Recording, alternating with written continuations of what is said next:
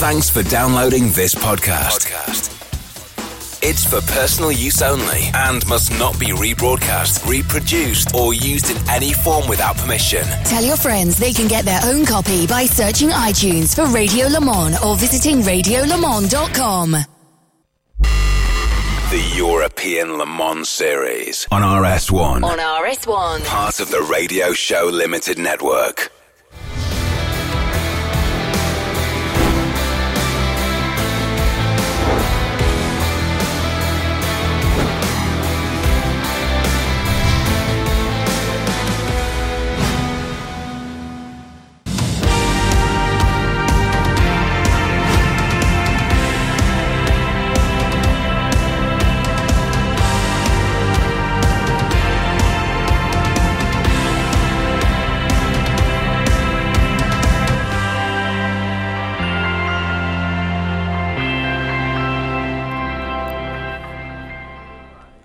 A very warm welcome to Barcelona and to the Circuit de Barcelona Catalunya, which is what about 40 minutes drive north of Barcelona city centre, for the first visit in a long, long time for the European Le Mans Series to Spain. Thank you for joining us. It's Johnny Palmer and Graham Goodwin to take you through this qualifying session. Yes, you have to go back to 2009 when it was called the Le Mans Series to find the last visit of this championship to this part of Europe, and uh, it's been a long, long wait since then, of course, we had LMP1s in those days. It was the opening round of the 2009 Le Mans series. But something rather special as well arranged for later today because for the first time in its modern history, at least, the European Le Mans series is going to be racing into the night time because with sunset timetabled this evening for 9.20, the race will still have an hour and 10 minutes to go at that point. We start at 6.30 tonight and race all the way through till half past 10. Something rather special therefore, on the menu for the visit to Spain. And certainly a very busy busy day for you and I, Graham Goodwin. Uh, it certainly is, Johnny Palmer. Good morning, good afternoon, good evening, wherever you are in the world as the cars are wheeled out into what is growing sunshine. It's been blisteringly hot here since we arrived here uh, mid-week, and it uh, is going to continue to get warmer through the day and into next week. And we've got, of course, the FIWC cars here for the prologue. That's less important today, though, than this qualifying session and that race. It is going to look spectacular. I know uh, you were out there in the grandstands watching yesterday evening, uh, Johnny. I was certainly in the press room watching, and it was bewitching stuff as the dusk kind of fell. Uh, colours on the cars, absolutely beautiful. Pretty dark circuit out there, and it does look pretty special. Uh, looking forward to that enormously, and this kind of sort of a new era for ACO Rules Racing, where the race organisers are just looking to mix it up a little bit. Difference in race formats, difference in race lengths in the uh, the WEC, and here an absolutely packed grid again for what I know an awful lot of people, seasoned observers of endurance racing, are continuing to describe as one of, if not the best endurance racing packages in the world right now. 41 cars uh, we have on the entry. Uh, the, the best, biggest top class prototype entry of any series anywhere in the world, uh, supported by some really good LMP3 teams and a very good grid indeed of GTE cars. And a grid, by the way, I can tell you, which is only going to grow next year, according to uh, not just rumours but reports I'm hearing from within the racing industry around Europe. GTE, it is uh, for the European Le Mans Series Project One. This is the team from Germany, the world's most successful one make Porsche team and newly crowned as both Le Mans and FIWC champions. They are expanding their remit to include three cars, one in the LMS, two in the FIWC for the coming 2019 2020 season, and we're expecting to see more of them. I'm sure, too, Johnny, we're going to see more of this name, Luzich Racing. New additions to the European Le Mans Series this season with this car in the LMS, and GTE and a GT3 car that looks remarkably similar because it is um, in the Michelin Le Mans Cup. Uh, of course, under the umbrella of Amato Ferrari and his AF Corsa uh, effort, but those cars have been beautifully presented from the very start of the season and have been right in the mix. Remember, there'll be success ballast that we have to think about this weekend as well, which is new for 2019. That's based on the previous two results that we have had in the ELMS. So forget Le Mans, that's not part of the championship. But we had rounds at Paul Ricard and at uh, Monza a month later.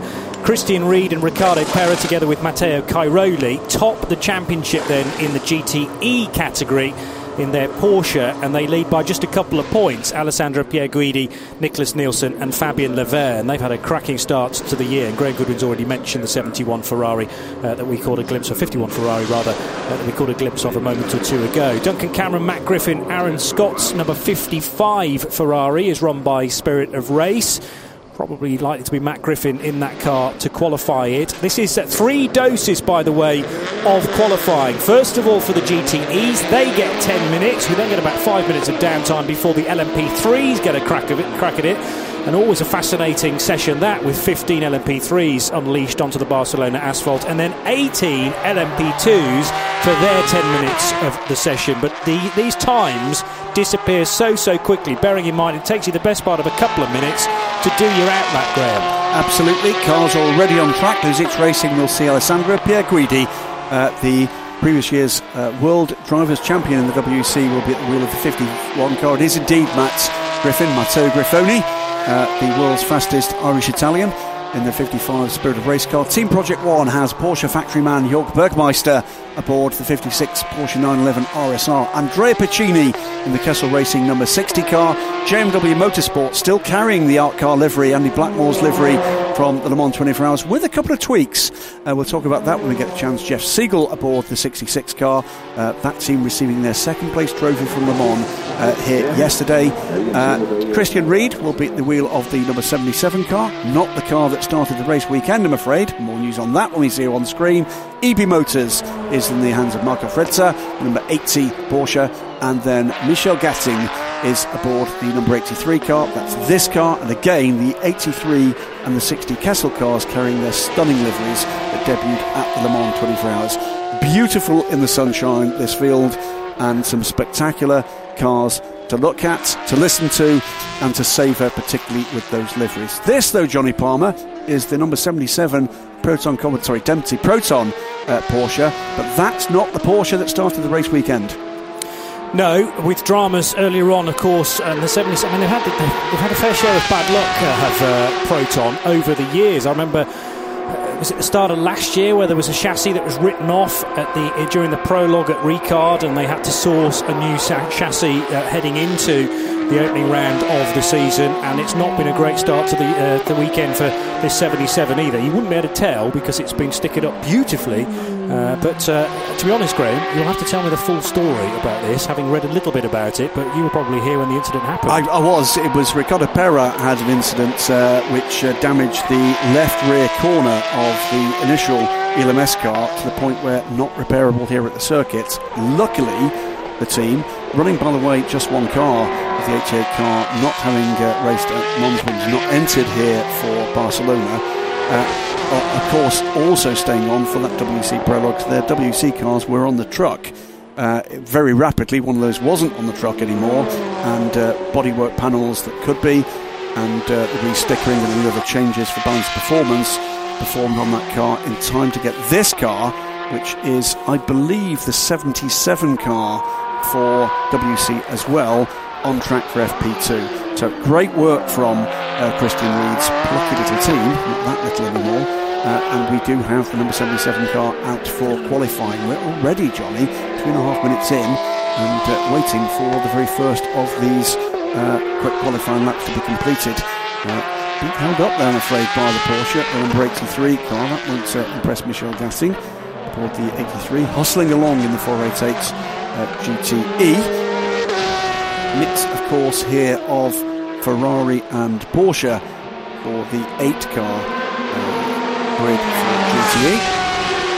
And first across the line and set a qualifying time was Michelle Gatting, but rapidly followed through by Andrea Piccini into the 143s. 143.4 Piccini, Jörg Bergmeister, 0.0, sorry, 0.15 back uh, with a 143.6. They're the two into the 43s now until Alessandro Pier Guidi aboard the Luzich racing car and then Matt Griffin uh, crossed the line. They're separated astoundingly by nine thousandths of a second, both in 143 threes, and yet another qualifying session, Johnny Palmer, with the tiniest margins. The top three are separated by less than a tenth of a second. It's amazing, isn't it? I mean, this is a relatively short circuit, I suppose you could argue, just four and a half kilometres, and, well, not simple in uh, its layout because there is gradient change. There's a lot of high speed down to low speed corners as well, so you come from huge high speed on the main straight into then a technical start to the lap through one and two, almost more or less 90 degree rights and lefts, and then that long lingering right hander at turn three. Uh, but the charge downhill into turns seven and eight, which the 55 Ferrari is currently doing, and uh, Matt Griffin heading into the braking area now, topping the times, but easy to get it wrong on the exit of seven and eight as well, and swing far too out wide to the right side of the track, and you will be leaping over one of the large yellow sausage curbs if you do that. And then through the very fast right hander at turn 9 into then 10, which is so easy to overcook. High speed, uh, hard braking into that left hander, and then a very technical end to the lap, which includes the chicane at turns 14 and 15.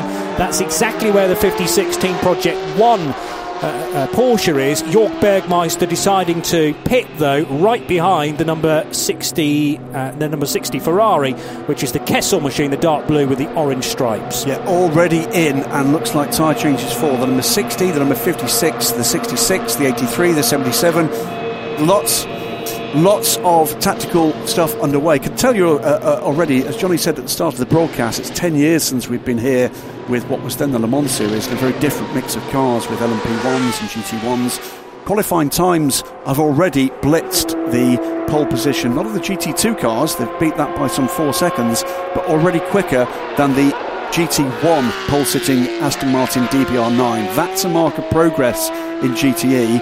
Uh, the likes of Matt Griffin Alessandro Pier Guidi, uh, Andrea Piccini, Jörg Bergmeister, Frezza, and Jeff Segal have already beaten the time set by the Team Modena uh, 59 GT1 uh, Aston Martin DBR9, Antonio Garcia and Thomas Enge back then.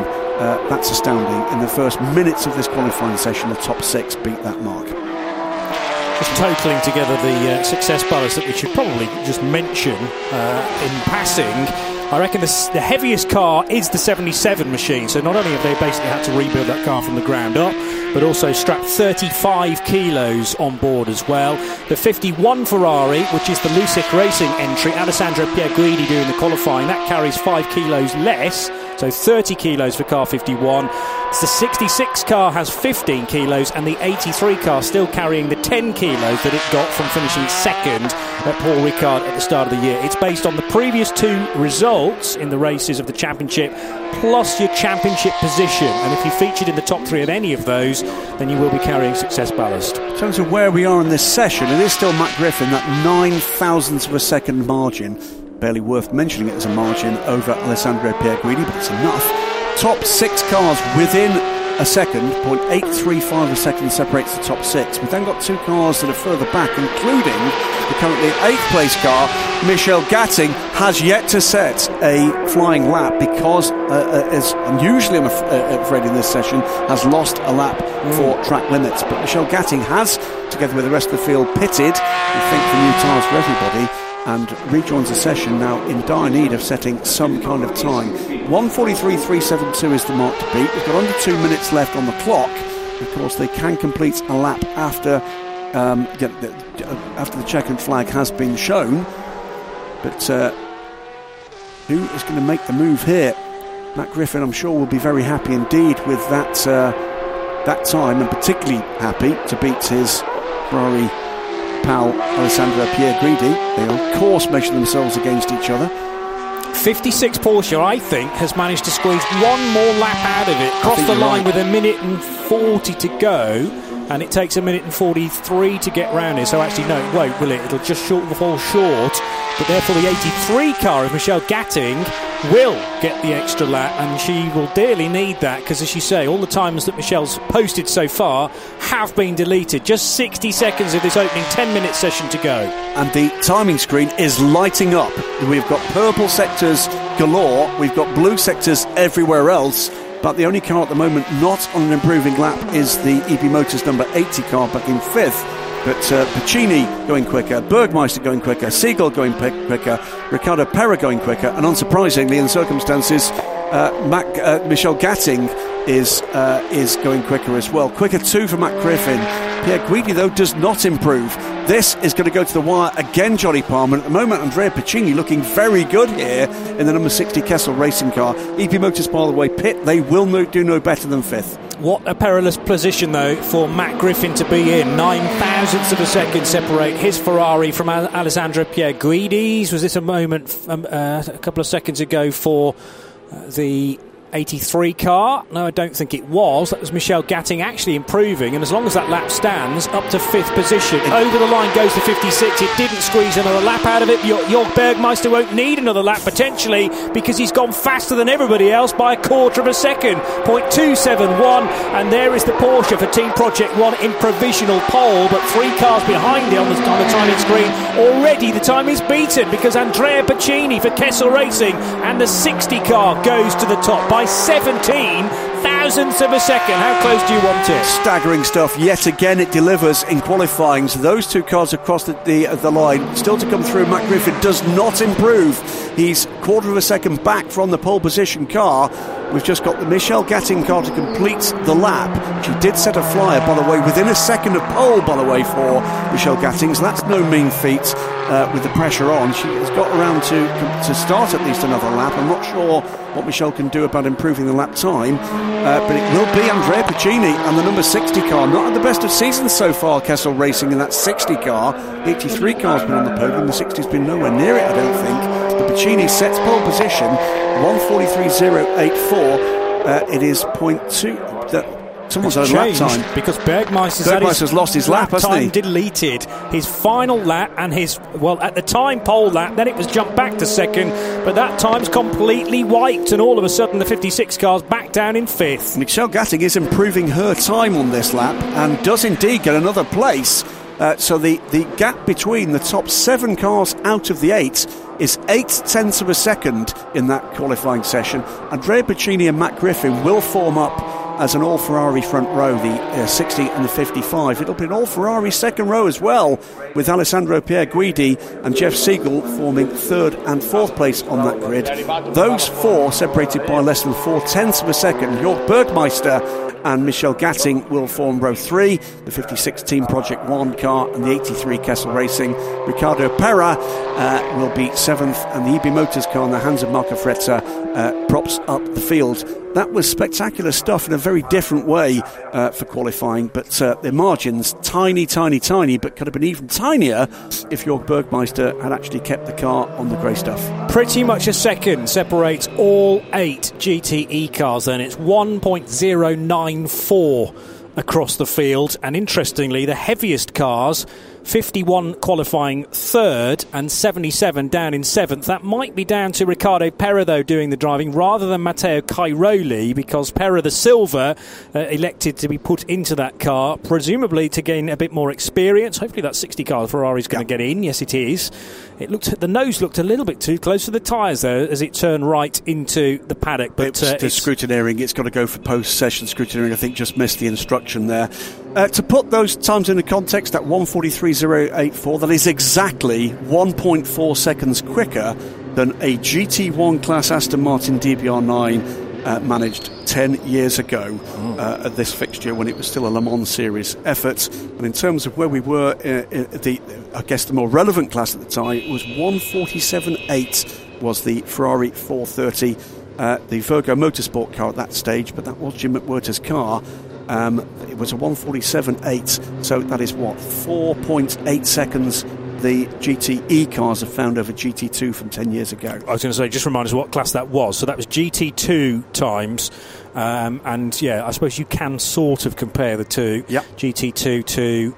Remember, these aren't GT3 cars, these are GTE machines, and the GT class that you find at Le Mans and in the uh, European Le Mans Series and in the World Endurance Championship as well. Massive differences that 10 years have actually made in terms of the technology, the motive power uh, that we get here, the aerodynamics, and not least, of course, the tyre technology. Uh, it's an all Dunlop uh, field in the GT class for the European Le Mans Series. Michelle Gatting will be relieved, I think, after that, uh, but irritated that she lost uh, the time earlier in the session. But she's home and home safely and on that grid.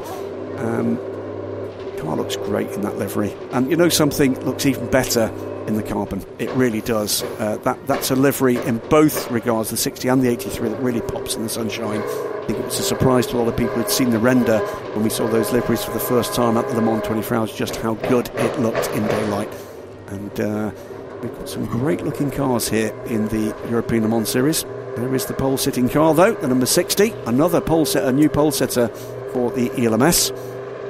And, uh, and this first full season effort for Kessel Racing in GTE 56 and the growing force that is Project One Motorsports. And third on the grid after sitting provisional pole, Matt Griffin in the number 55 Spirit of Race car. Duncan Cameron's very familiar dark green and white 55 Ferrari. And we're about to go qualifying again, this time with the LMP3 cars. Yes, so another 10 minutes appear on the clock, and the time between sessions is scheduled to be a further 10 minutes. So this session is due to start in about four and a half. And uh, lots of cars then will to be wheeled out onto the apron at the same time into fantastic sunshine that we have at nearly 11 o'clock in the morning here at Circuit de Catalunya, and uh, many different paint schemes, of course, that are evident on these LMP3 cars. One or two that are fairly new to uh, get our sights upon as well. However, uh, let's first of all catch up with what happened in the GTE category. Louise Beckett is already down there in the pits for us. Sergio is just making himself look presentable for the interview. Very nice. Um, last moment is so close and competitive in that category. Uh, it has been a fantastic battle. I'd say Andrea did uh, an amazing job, a super lap and we were expecting to be very competitive because the team Kessel Racing did as usual a fantastic job to prepare the car. And I think Andrea did show out uh, I mean that he still is a really great driver. He did a I think uh, a, a perfect lap. And I see all the others are very very close. We have a small gap ahead, so we are very happy. Of course, we are waiting for him to celebrate this fantastic moment with all the guys, and uh, let's see for the race today. Did you expect so many cars to come in for tyre change? Uh, to be honest, yes, because I mean I think this is the right strategy, and also the temperature is helping a lot uh, to, to, to have the tires uh, perfectly ready in the in the very first lap. So we were expecting that more or less all the cars were trying to do two attempts. That was the right strategy for sure. Okay, thank you. Well done. Uh, thank you. Thank you very much. Alessandro, or rather Sergio Pianezzola, Alessandro uh, Piccini's teammate, and Sergio, former rally driver, in fact, but uh, managed to get to Le Mans for the first time in his career this year. They achieved a 13th place finish, did co-drivers Claudio Schiavone, Pianezzola, who we just heard from, and Andrea Piccini, who takes pole position. Is Pianezzola also the hill climber? I think he also does hill climbs, well, doesn't he? th- there are brothers Pianezzola because there's Ah. a Gilberto Pianezzola as well. They both raced in the world in, in the World Rally Championship. Oh, wow. And uh, Gilberto far more rallying experience, in fact.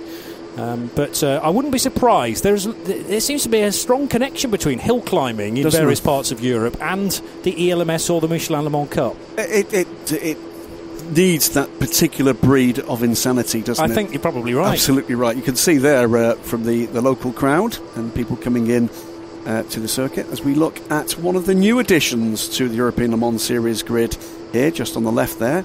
Just a quick shot in the Panis Barthez crew. The bright yellow car, the Ace 1 Villorba Corse. We'll have a quick chat about that when we see her on screen. Um, this is, of course, one of the new things uh, about coming to Barcelona. We've never had LMP3 cars here before this weekend in ACO Rules Racing. So, new times to be set, new marks to be set. We've already seen the Michelin Le Mans Cup cars out for their qualifying sessions just a little earlier. It's now going to be the LMS's turn, and it's a mark of the level of success we've seen since this class was introduced just in 2015. We've got 40 or so cars across the two championships, um, with something like 20 in the uh, Michelin Le Mans Cup, and 19 of them, uh, 15, sorry, here of them in the uh, in the ELMS. And this is going to be another automotive war without a shadow of a doubt. It's Jens Petersen and Mikkel Jensen who lead the championship by 10 points in the LMP3s for the Euro International squad, car number 11. But uh, second, as I say, by a relatively tight margin, considering it's 25 points for a win, are Martin Hippe and Nigel Moore in their number 13 Inter Europol competition machine. Ultimate complete the top three in this early, relatively early part of the season because we've still got four races to go, remember. But Jean Baptiste Lahaye, Francois Heriau, and Mathieu Lahaye for the Ultimate squad, number 17 in their traditional. Uh, very dramatic paint scheme, that metallic red, cherry, cherry red, red, yeah. with the white. And I guess worthy of mention here is is that split between the uh, the Ligier runners and the Norma runners because the Normas in the Michelin Le Mans Cup, for instance, much the quicker, certainly in qualifying trim, but yet in the LMS, it's two uh, Ligiers that actually top Mm. the table. True. And the, the margins are not that great. We are not that long into, of course, the LMS season. This is only race three of six. And of course, I mean, you're talking about a four-hour race rather than single lap speed. And you know, how good is your driver combination? How good are the team as well in turning the car around during the pit stops? Because when we get to the four-hour race, which we'll remind you is today at 6:30 tonight, these cars are likely to do well a minimum of three pit stops during that race, two of which are timed. i.e., you cannot go quicker than the timed uh, pit stop, and we'll make sure we've got all the details for you later on during the race. The last stop that you make, which can incidentally be the first or the middle stop, doesn't have to be the last one, can be as quick as you like. But those those two mandatory pit stops that are done to a minimum pit stop time are so so crucial. So cars out on circuit, and almost all of them straight out, just waiting for the last three or four to hit the track. But the drivers we're already seeing out there, the number th- two and three United Autosports cars in the hands of Wayne Boyd and Chris in England. Uh, it is who is in that car? It is Andreas Lascaratos in the 360 Racing number five. Ross Kaiser in the system number six. Uh, waiting for the Nielsen Racing cars to appear. Real Team Racing, David Droux. Uh, uh, Mikkel Jensen in the Euro International, the championship leading number 11 car Inter Europol's 13 and 14 in the hands of Nigel Moore and Sam de Jong, respectively. RLR have put Christian Olsen aboard the number 15 uh, Ultimates, Mathieu Lahaye.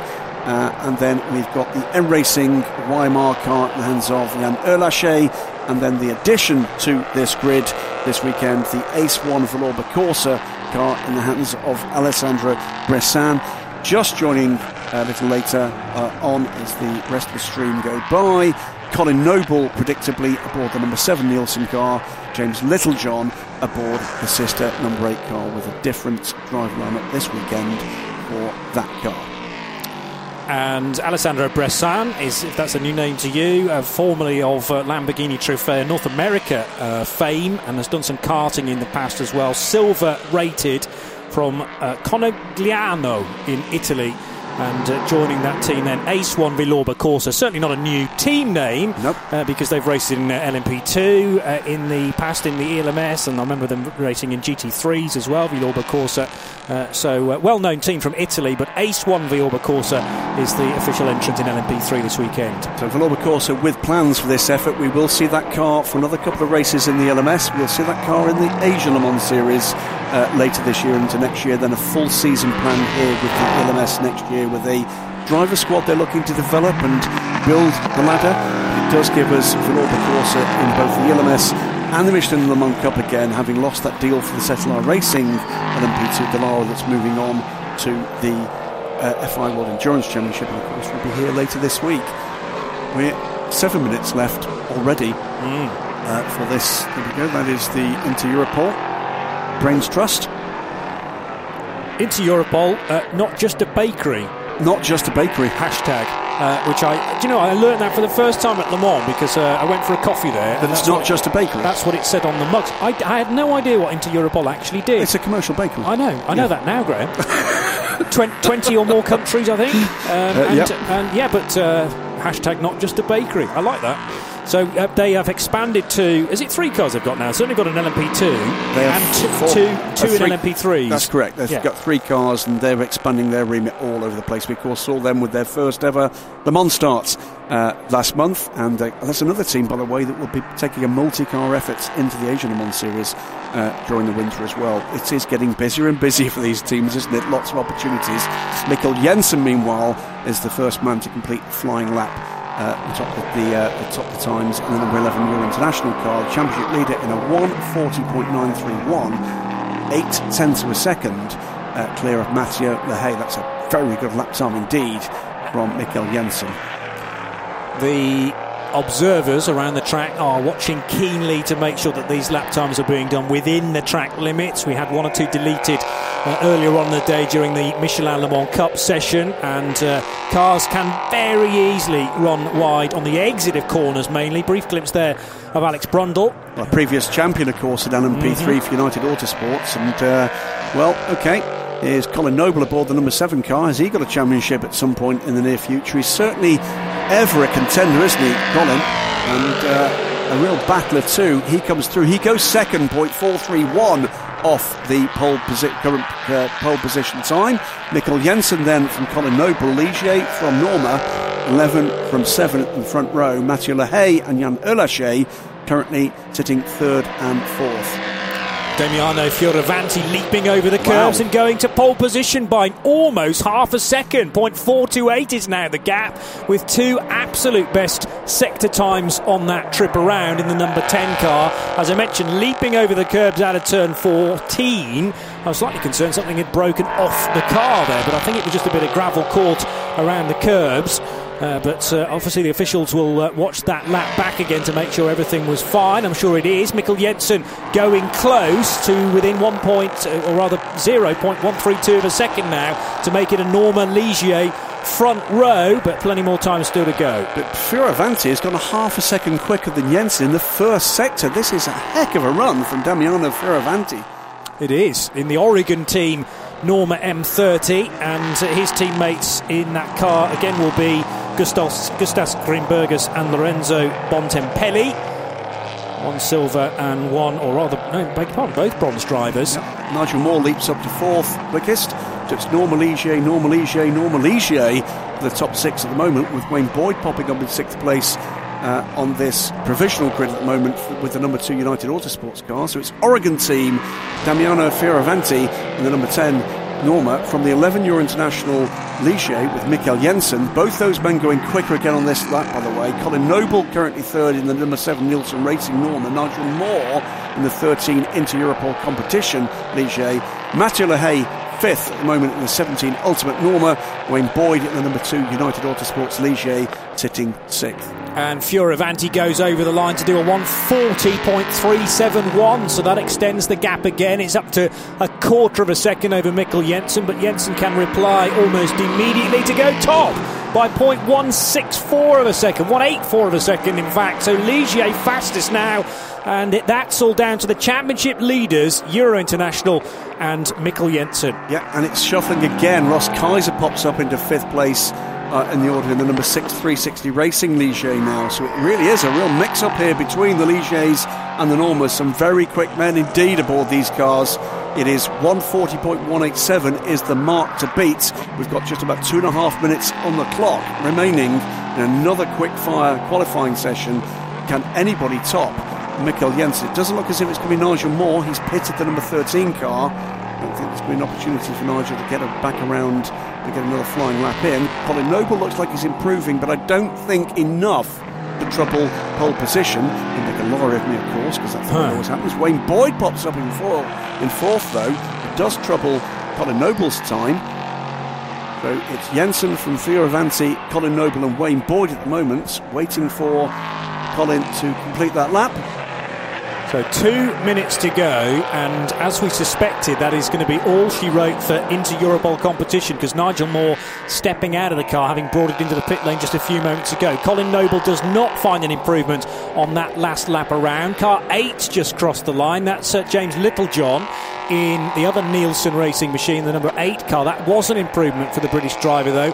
142.1 uh, to give that car 10th place. Race control said they're investigating a lap from car 7. I wonder if that was track limits at the end of that lap because he didn't improve the time. It was a slower final sector. I wonder if Collins had time just off the track a little there. He's going quicker again this time. Uh, Ross Kaiser pops up now fourth, so it's a battle in the middle order. Mathieu Lahaye goes third and leapfrogs Colin Noble, who is isn't improving and this, this lap. is going reasonably quickly, but I don't think quickly enough to make a difference.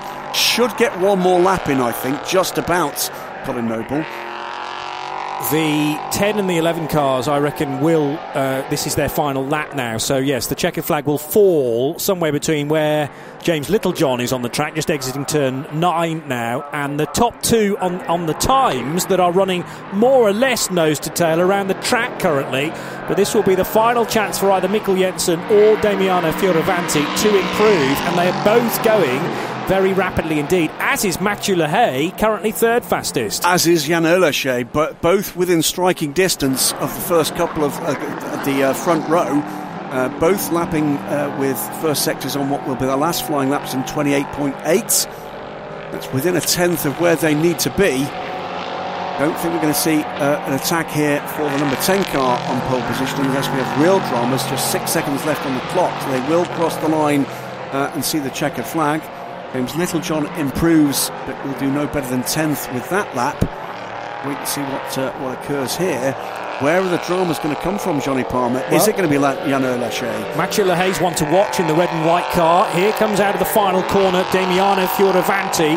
Is this going to be improvement for the Italian, first of all? No. So that car will stay second. Mikkel Jensen quickly over the line as well. And no improvement to be found there. In fact, I think Jensen's pitted, so the top two are going to be locked into position. It's going to be all about third and downwards. Can they go faster? Yeah, Mathieu Lahaye has gone quicker, but does not improve his position. He just shaves a tenth and a half from that. Ehrlacher goes to fourth.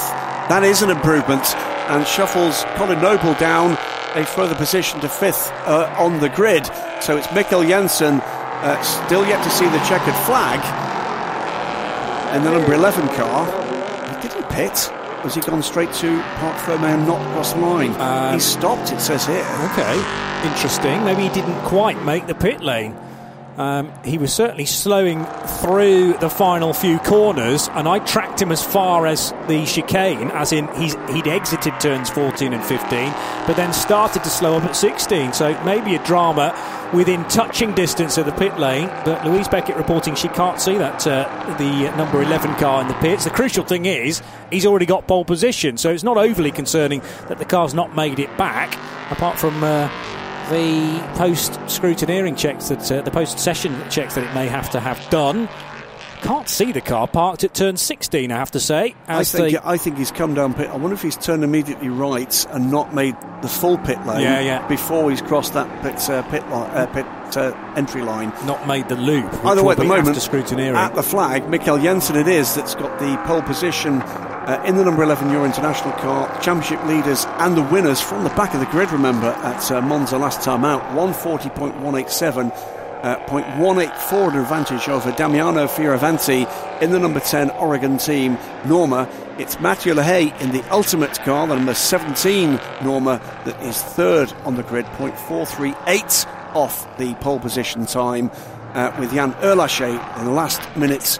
Uh, attempt to get to pole position. Comes down the pit lane now the number 19 M Racing car.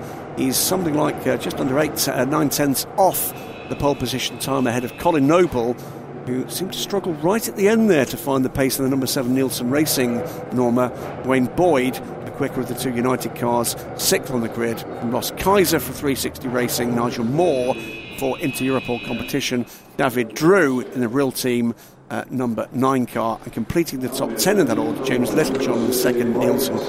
James Winslow for 360 Racing, uh, Sandra Bressan for the Ace Robert Corset squad, uh, Christian England uh, for United Autosports, uh, Christian Olsen for RLRM Sports, and Sam de Jong for the 14 Inter Europol competition complete the order in that quick fire uh, LMP3 qualifying session. The First at the Circuit de Catalunya uh, for the LMP3 class in the European Le Mans Series. And it's yet another different qualifying car on pole position as well because the 11 car's never done it before this season. We've had poles for the 10 Oregon team Norma, for the number 19 M Racing Norma, but this is also a first for the Ligier as well. So congratulations to Mikkel Jensen and to uh, his teammate. And we will be grabbing a word with either of those two guys, I'm sure very shortly indeed. But they lead the championship already, so 43 points to their name, and that will further back up their uh, championship advantage because it will now stretch to a, another point. So 11 points will be the advantage for Jens Petersen and Mikkel Jensen now over Martin Hippe and Nigel Moore for Inter Europol competition. That's the 19 car that has taken a pole position already at Monza two months ago, and one of the cars that. Uh, uh, was the last into the pit lane, James Littlejohn. But confirmation of the times, a first pole of the year for your international, 140.187 after Mikkel Jensen posted that time. He was 0.184 of a second quicker than Damiano Fioravanti for Oregon. Ultimate qualifying in third position, Mathieu Lahaye ahead of uh, Yann Ehrlacher, who set that time late on for M Racing. Nielsen Racing will start from fifth position for Colin Noble, and Wayne Boyd from sixth for the United Autosports squad. Their number two, Ligier. And a little further down the charts, the 60 cars we know taking pole position in the GTE category from the 55 Spirit of Race Ferraris. Uh, to make it three Ferraris, four Ferraris indeed in the top four in GTE, 51 and 66 qualify on the second row in the GTE category.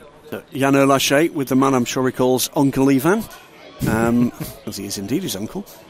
Uh, but uh, nice, neat separation, by the way, between the classes there. Just a tiny margin between the the slowest of the uh, LMP3 cars in qualifying and the quickest of the GT3s.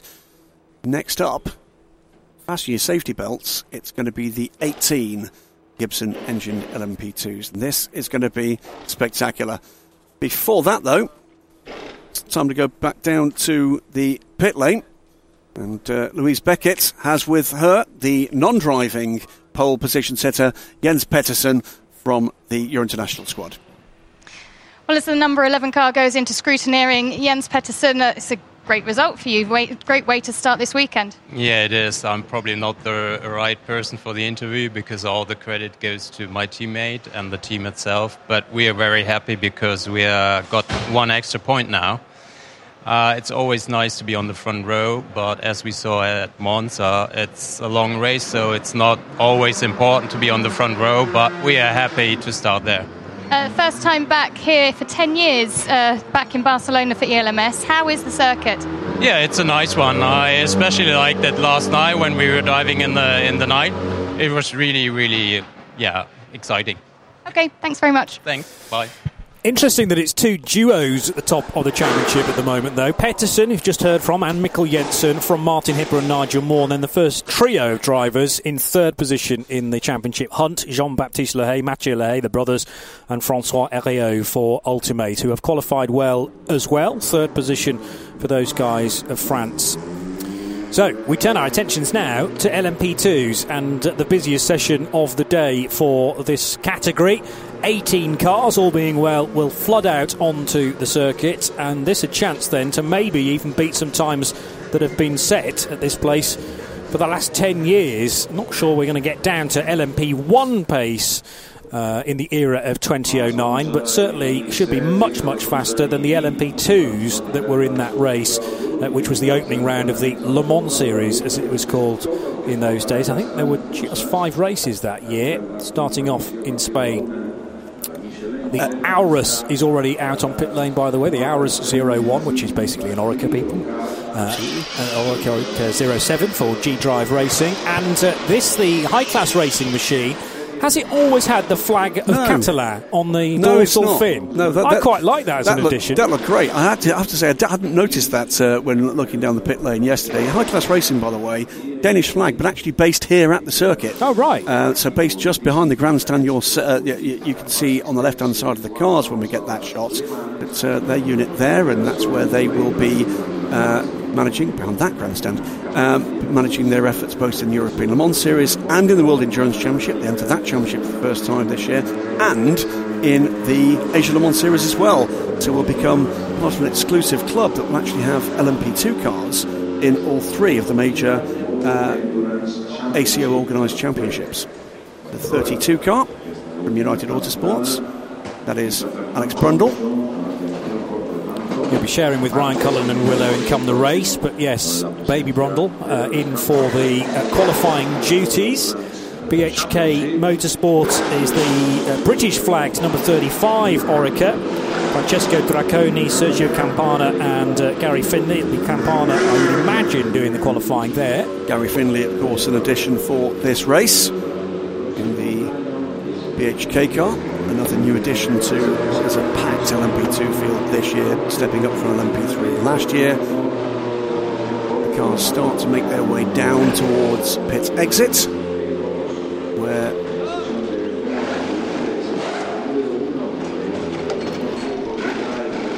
So uh, I'm just checking actually whether Gary Findlay, ha- yes, he has raced LMP2s in the past. Uh, did uh, a race for G Drive Racing in 2018. So that was the Silverstone race uh, that we saw Gary, the man from Stranraer, do, and then 2016 for Murphy Prototype. So has got some LMP2 experience. He's also raced LMP3s in the ELMS for uh, Graff Racing back in 2015. For LMP2s, we are at 20 seconds to open pit exit. So, just a handful of seconds before we get going with this 10 minute session. A couple of minutes really to do your out lap, and then as many laps as you can bang in, which might be five, could even be six if you manage to skip across the line with a couple of seconds to go before the checkered flag comes out. If you start a lap before the checkered flag is shown, then it will count in true mastermind fashion. So here come all the cars then. The first of the Ligiers will be the United Autosports machine. That's the 22 car, if not the 32. And the 34 Inter Europol competition machine being held on pit road. I'm reminded by seeing the Michelin tyres on this car that we also have a tyre battle in this of course as well. Dunlop versus Michelin. And uh, it remains to be seen who's got the stronger tyre this weekend. Now, I'm not sure we're going to see him in this session, but uh, another addition to the uh, grid here aboard that 34 car. Adrien Tambay, a man with a famous surname, son of Patrick Tambay, Formula One driver of old, and uh, Adrian himself with DTM experience amongst uh, the entries on his CV, 28 year old. Very nice chap he is too. So out they go, and I think this one's going to be close as well, Johnny Palmer. I see no reason why it should not be, and uh, it's interesting, isn't it, to see one or two philosophies from the teams to say, okay, let's just hold back, even though it's a very quick fire session. Better actually to wait for some gaps in the traffic. The Dragon Speed, number 21 car, only just being released now, in fact.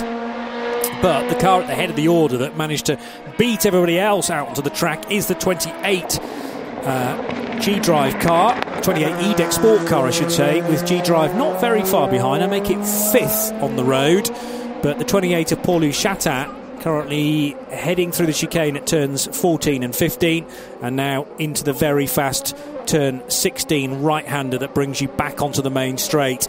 Just being sent from the pit lane now is the 43 car with Arjun Maini at the wheel of the RLRM Sport machine, fresh from uh, four recent GP2 races that he did with Campos Racing at the Red Bull Ring and Silverstone. So good to have Arjun Maini back in uh, high level single seater racing, but he can also hurl a two seater prototype around Barcelona very rapidly too. And he's thoroughly enjoying his time in sports cars. Have had uh, time to spend a couple of. Oh, we got off early on in the session for the number 30 car.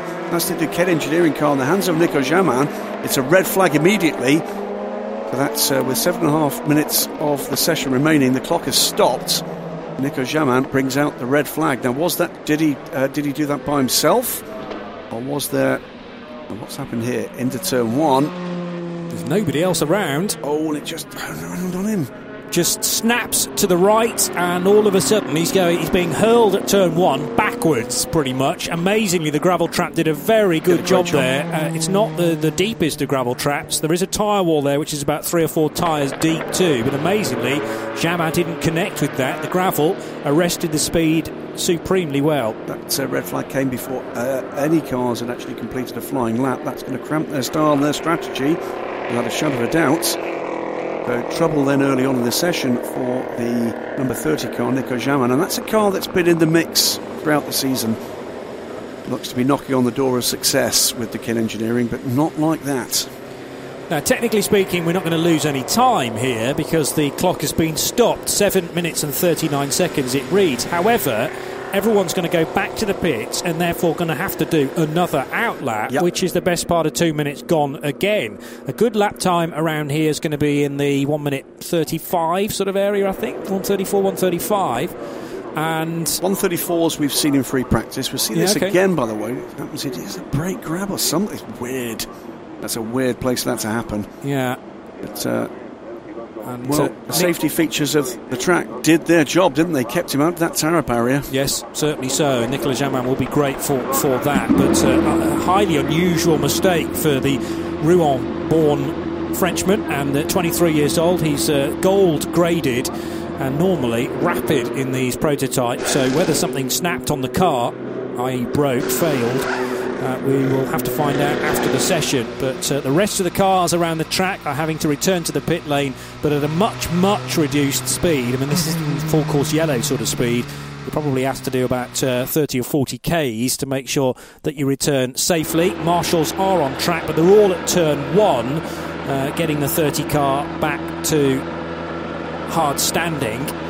And I reckon, as long as the 30 car is okay to continue, it will be permitted to by the officials.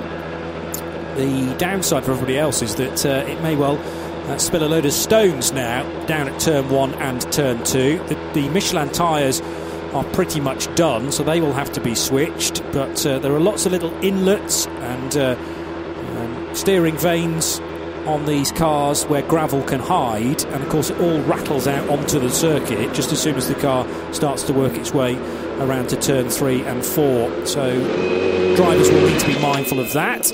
The number 45 Carlin Dallara appears on pit road and installed in that car to do the qualifying Harry Tinknell who shares with Jack Manchester and Ben Barnicoat once again this weekend for Trevor Carlin's outfit. Well, we're soon going to see whether or not there's fire is still in the belly of that car. Just an error. Lots of gravel in the vehicle. There is. Oh. Well, Chaman's doing a good Okay, job because he's, off, the racing road. line, absolutely. Yeah, and there's, a slightly different route that can be uh, put into place depending on what iteration of the track is used here. It's almost like a, there's an outside pit lane there. Yeah, Um, it'll but sound horrible. when it will do. Car. There's still gravel pouring out the side pods of that car. and the windscreen wiper still, is uh, uh, car fully 30 is horizontal. Still losing stones. Tell your driver to keep out of the racing line. Tell him to pick up the speed to come back into the pits. I, he may go over the 80 kilometers an hour. He may go car 30 may go over the 80 kilometers an hour. And that is a race director looking to get this back underway as rapidly as possible. Yeah, and also hoping to get the stones loose, I think, from that car as well. But yes, wanting the car to return to the pits as quickly as possible.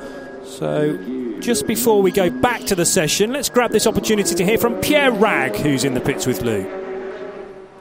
Yes, Pierre Ragues and all of the team have seen the pictures, and I know that Nico is speaking to you over team radio. So, what do you think has happened at that point? Hard to know uh, for this moment, but uh, he, Nico say he locked the, the rear uh, the rear tires and uh, he lose the car in the first corner, so maybe uh, not uh, all was uh, warm very well, and uh, but uh, we don't touch the wall and uh, we can continue the, the quality, so that's the most important thing. Sure is. Thanks very much. Thanks. A former European Le Mans Series champion, Pierre Ragues, in 2013 when he won with Signatech Alpine, now with Duqueine Engineering, though. And double duty this uh, coming season as well. He'll be stepping up with Dignitaire Alpine again uh, for the full WEC. Uh, but uh, it did look a bit of an odd one, that one, didn't it? It's, uh, Yes. Although the fact that the car is continuing around and uh, is likely to rejoin the session, that really does suggest it was more of an error from Nicolas Jamin because uh, nothing appears to be awry with the car.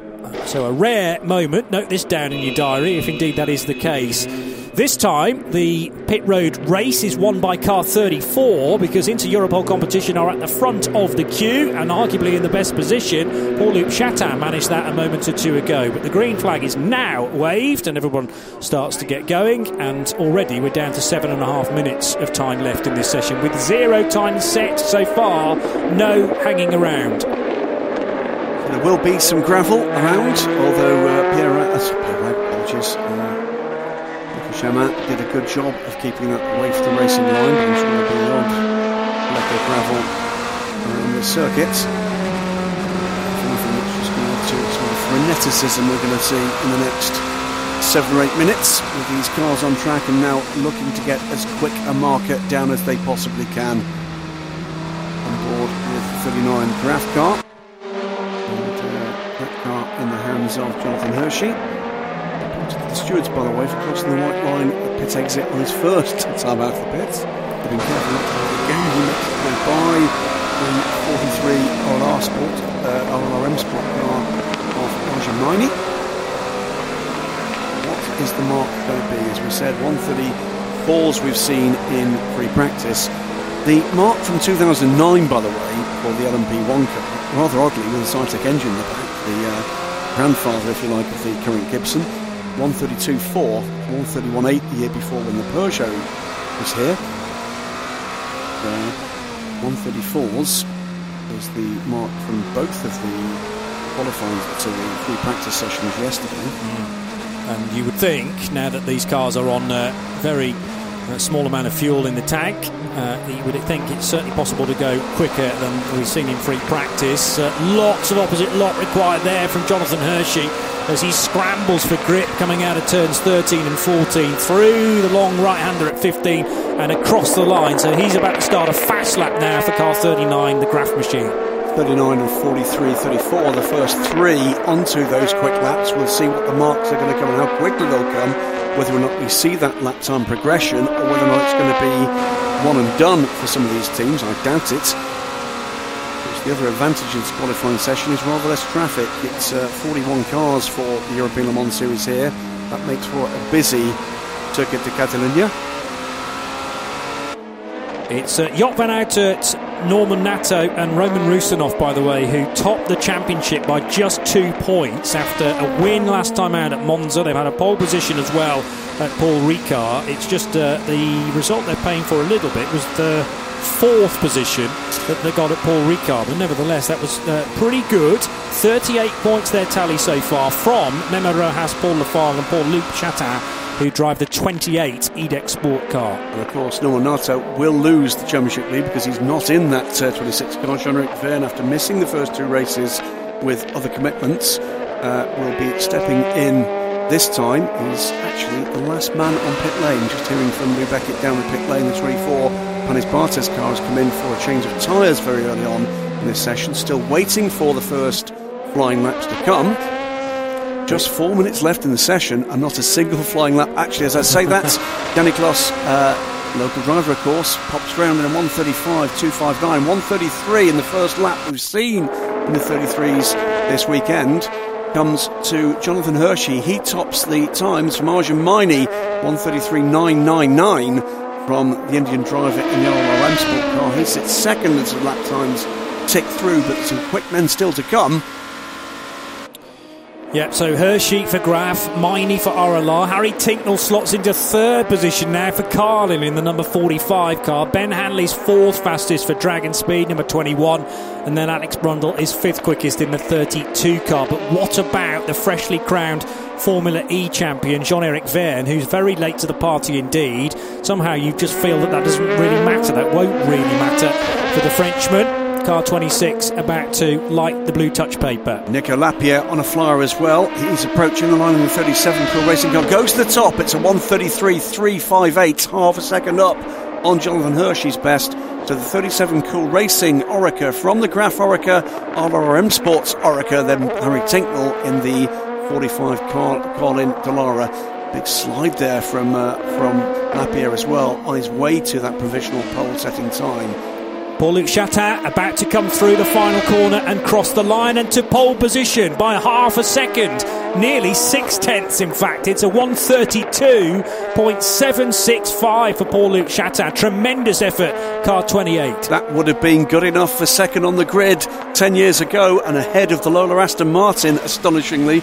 The number of scalps that these LMP2 cars are taking in history uh, of sports car racing is quite astonishing. These are very rapid cars indeed, and Chatin is going quicker this time around, as is Lapierre. There's some quick time still to come in the closing couple of minutes of this session. Again, Chatin, a former ELMS champion back in 2014. He managed to win the Le Mans Prototype Challenge uh, part of the championship in 2013 as well, and has been a man to watch ever since those days, really. Gold graded, 27 years old from France, and uh, can anyone beat the time he's just set? A 132.7. Well, plenty are out there to try and do that with still one and three quarter minutes to go. Jean Eric Vergne's early effort we haven't yet seen, but he's on a flying lap now and just heading into oh. the final sector. Dramas, though, for the number. Hmm, not sure. 37. 37. I thought it was. Yeah. It's the pole position, and it was the pole position car. Nico Lapierre had set two quicker times. He said he'd actually uh, it, it slid through the final turn, does it again, and takes just a little bit too much of a liberty. Is that going to cramp the style of anybody else?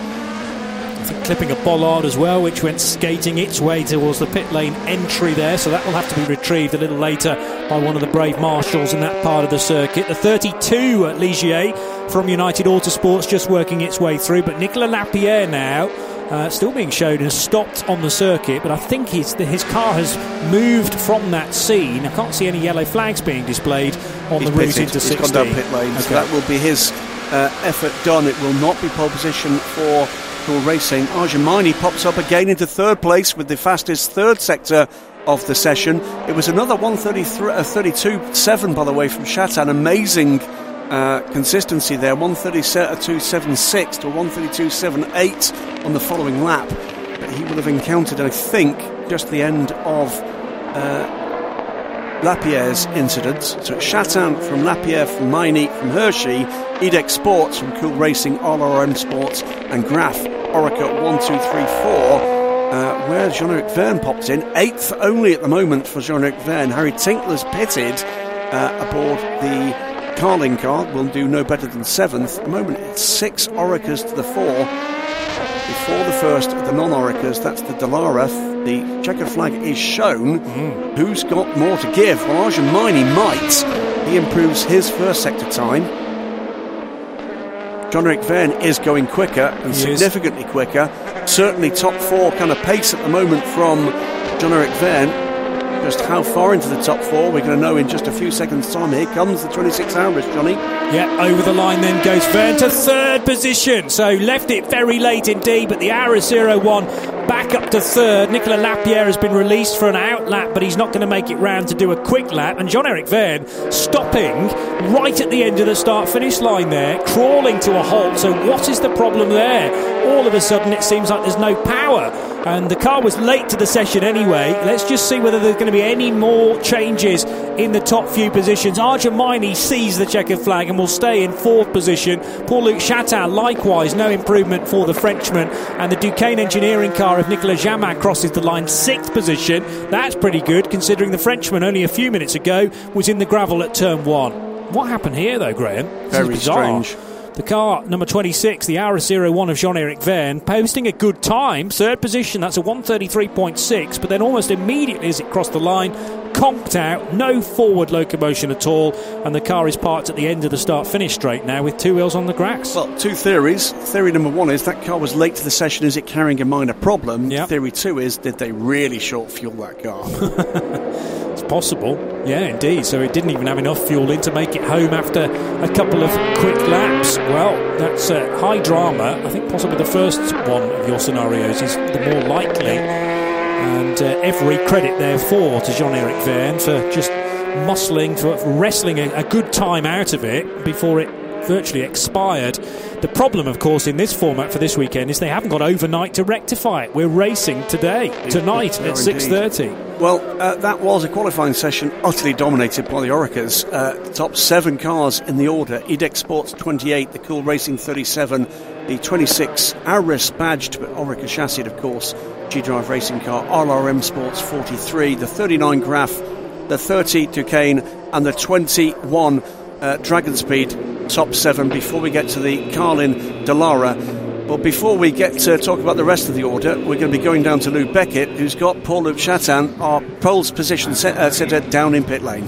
This is going to be a very quick word because Paul-Loup Chatin has to go back down to scrutineering. Um, well done, great performance from you. Uh, thank you. No, I'm really happy for the team. Since the beginning of the year, we were already fighting for pole position, but we missed it always for one tenth or, or 100. So now we got it, and uh, it's good. It's one point for the championship, so we are now at one point from uh, G-Drive, which are the leader. And uh, it's good to start the race from pole. So I'm happy for the team. Team did an incredible, incredible job, and now you know we have to focus on the race tonight. Okay, thank you. Thank you. So we'll let Paul Chatin scamper away to post session checks and scrutineering. But as he says, that gap now between the top two down to just a single point because IDEC Sport go to 37 and the championship leaders 26. G Drive Racing on 38 points. But more worryingly for them, their car coming to a halt at the end of the main straight right after qualifying. A first pole of the year for IDEC Sport by over half a second from Cool Racing. Nicolas Lapierre, who had his own dramas in that session, a spin late on in the lap. G Drive do do get third position ahead of the RLR M Sport car, expertly driven by Arjun Maini. In fifth position, the 39 Graff car from Duqueine Engineering. And then onward beyond the top 10, BHK Motorsport will start 11th ahead of the two United Autosports Ligiers. Uh, they may be pretty disappointed with that qualifying session. Alex Brundle just ahead of Filipe Albuquerque. This program is a Radio Show Limited production. Tell your friends there's more at radiolemans.com.